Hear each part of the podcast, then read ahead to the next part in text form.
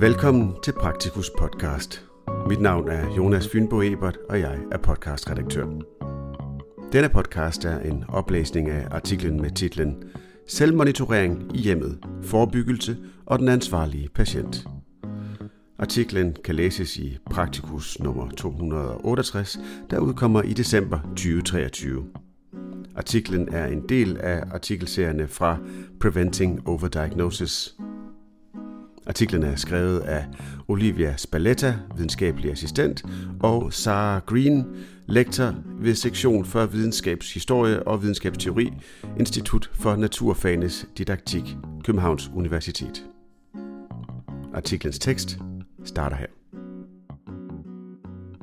Vil selvmonitoreringsteknologier føre til bedre forebyggelse eller nye udfordringer i almen praksis? Det er ikke let at omsætte data fra wearables til sundhedsfremme i praksis. Alligevel er brugen af selvmonitoreringsteknologier stigende. Vi giver her et bud på, hvorfor.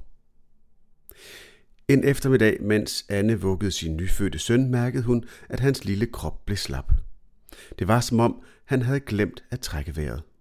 Inden for få sekunder lykkedes det Anne at vække ham, men hun var rystet. Hvad hvis det skete igen? Hvad hvis hun ikke havde været der? Anne søgte på internettet efter babyalarmer, som kan mere end blot at advare om, at babyen græder. Her opdagede hun en digital sok med pulsoximeter til hjemmebrug, designet til spædbørn og børn i alderen 0-5 år. Ifølge firmaets hjemmeside giver den digitale sok forældre mere kontrol og bedre søvn. Som de udtrykker det, ro i sindet gennem alle de vigtige øjeblikke. Når de hviler trygt, kan du gøre det samme. Den digitale sok måler hjerterytme, gennemsnitlig iltmætning samt bevægelse, og den tilhørende app alarmerer, hvis barnets puls eller iltmætning når under et bestemt niveau. Producentens hjemmeside fremhæver beretninger fra kunder som Anne, som fortæller, hvordan den digitale sok har ændret deres liv. Ingen regulering, dokumentation. For bekymrede forældre er det formentlig ikke afgørende, at sokken ikke er beregnet til at matche medicinsk udstyr eller videnskabelige måleenheder. Men i praksis betyder den manglende regulering, at wellnessindustrien selv fastsætter grænseværdierne for det normale, og der er ikke krav om dokumentation for klinisk anvendelighed. Ikke desto mindre sælger producenterne bag den digitale sok og lignende teknologier en forestilling om tryghed pakket ind i en kappe af medicinsk sprog. Men som nogle forældre allerede har oplevet, kan falske alarmer og forbindelsesproblemer betyde, at den digitale sok i stedet resulterer i panisk bekymring og ekstra besøg hos lægen. Selvom det kan være fristende at afvise sokken som et dårligt produkt eller medicinsk underholdning, entertainment medicine, så er salget af wellness-teknologier i hastigt vækst. Det er derfor værd at spørge, hvordan og hvorfor sådanne teknologier i stigende grad finder vej ind i borgernes hjem, og hvordan de påvirker brugen af sundhedsvæsenet. Den ansvarlige patient. Generelt er vores opmærksomhed på sygdomstegn en socialt indskrevet adfærd, som vi lærer gennem observationer og fortællinger. Som børn overhører vi bekymrede forældre ringe til lægen for at rapportere vores symptomer. Som voksne læser vi måske i et nyhedsmagasin om en aktiv ung mand, som ignorerede blod i afføringen, indtil det var for sent, og han blev diagnostiseret med uhelbredelig tarmkræft. Eller vi hører patientforeninger fremhæve, hvordan vi kan bidrage til at forebygge kræft, hvis vi rettidigt reagerer på mistænkelige modermærker eller knuder i brystet. Disse historier følger en fortælleform, som vi kan kalde fortællingen om den ansvarlige patient. Fortællinger ofte i form af lignelser og beretninger fra andre, er historisk set en meget udbredt sproglig strategi, som vi kender fra religiøse tekster, børnebøger og nyhederne. Gennem fortællingerne lærer vi, hvordan vi burde opføre os. De appellerer til nogle fælles sociale værdier og normer, som de samtidig er med til at forme. Fortællingen om den ansvarlige patient lærer os en adfærd, som er vigtig for, hvordan sundhedssystemet fungerer – nemlig at reagere hurtigt på symptomer og søge råd hos lægen. Indvævet i denne fortælling er et implicit og vigtigt budskab. At almindelige mennesker ikke selv kan tyde betydningen af alle de mulige tegn og symptomer på sygdom. Til det har man brug for en læge. Men som de fleste ansvarlige patienter også ved, er ikke alle symptomer alvorlige, og man bør ikke kontakte lægen unødigt. Det betyder, at mange borgere og patienter i dag foretager en slags selvtriagering ved at overveje eller diskutere med andre. Hvad vil gå over af sig selv? Og hvad er egentlig tegn på, at der er noget galt? Dette grænsefelt af ansvar for egen sundhed og usikkerhed udnytter den type digitale selvmonitoreringsteknologier, måske utilsigtet, ved at måle og kvantificere flere kropslige tegn og symptomer. Vores forskningsprojekt. I vores forskningsprojekt har vi interviewet danske og amerikanske praktiserende læger om deres syn på og erfaringer med personlig medicin i almen praksis. Her nævnte mange af lægerne, at raske personer, nogle gange omtalt som the worried well, kommer til lægen med data fra wearables og selvtests. Wellness-teknologier sælges med en opfordring om at spørge en læge til råds, hvis man er i tvivl om eller bekymret for, hvad tallene viser. Dette er et lovkrav for produkter som den digitale sok. Men opfordringen antyder også, at de indsamlede data, udover at være relevante for ens helbred, vil være forståelige og vigtige for lægen.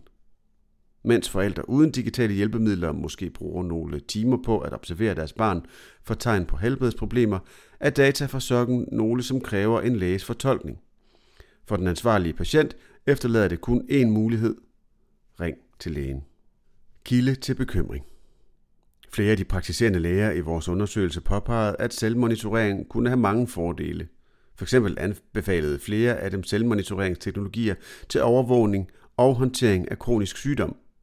Selv hos raske brugere kunne spørgsmål om data for wearables være en kærkommen anledning til en konsultation, som kunne føre til afklaring af en normalt ikke relateret medicinsk bekymring.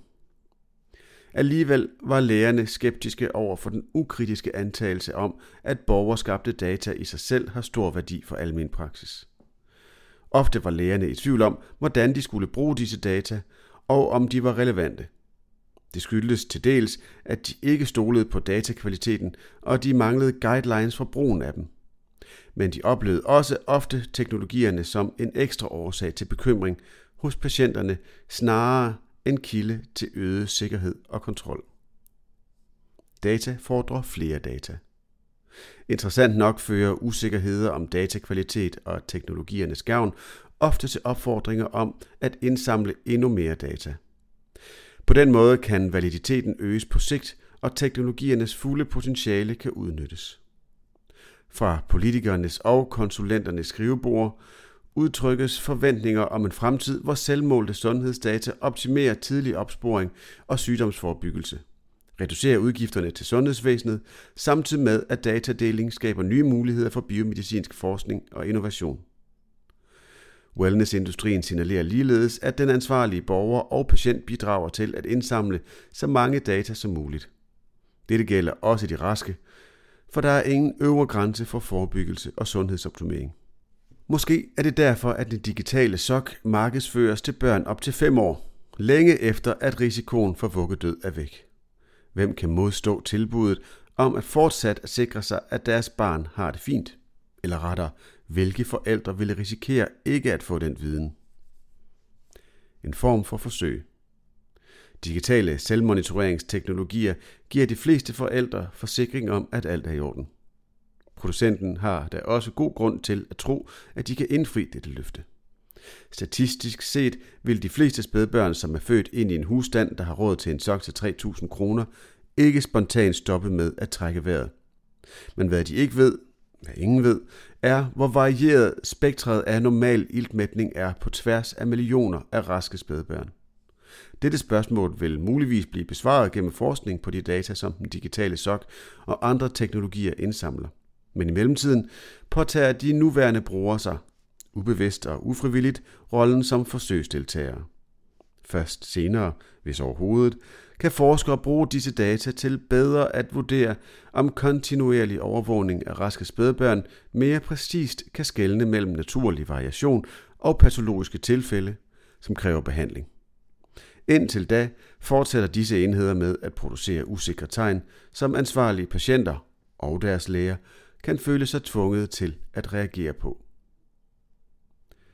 Forfatterne står bag projektet Philosophy of Personalized Medicine in Practice, Promise. Artiklens tekst slutter her.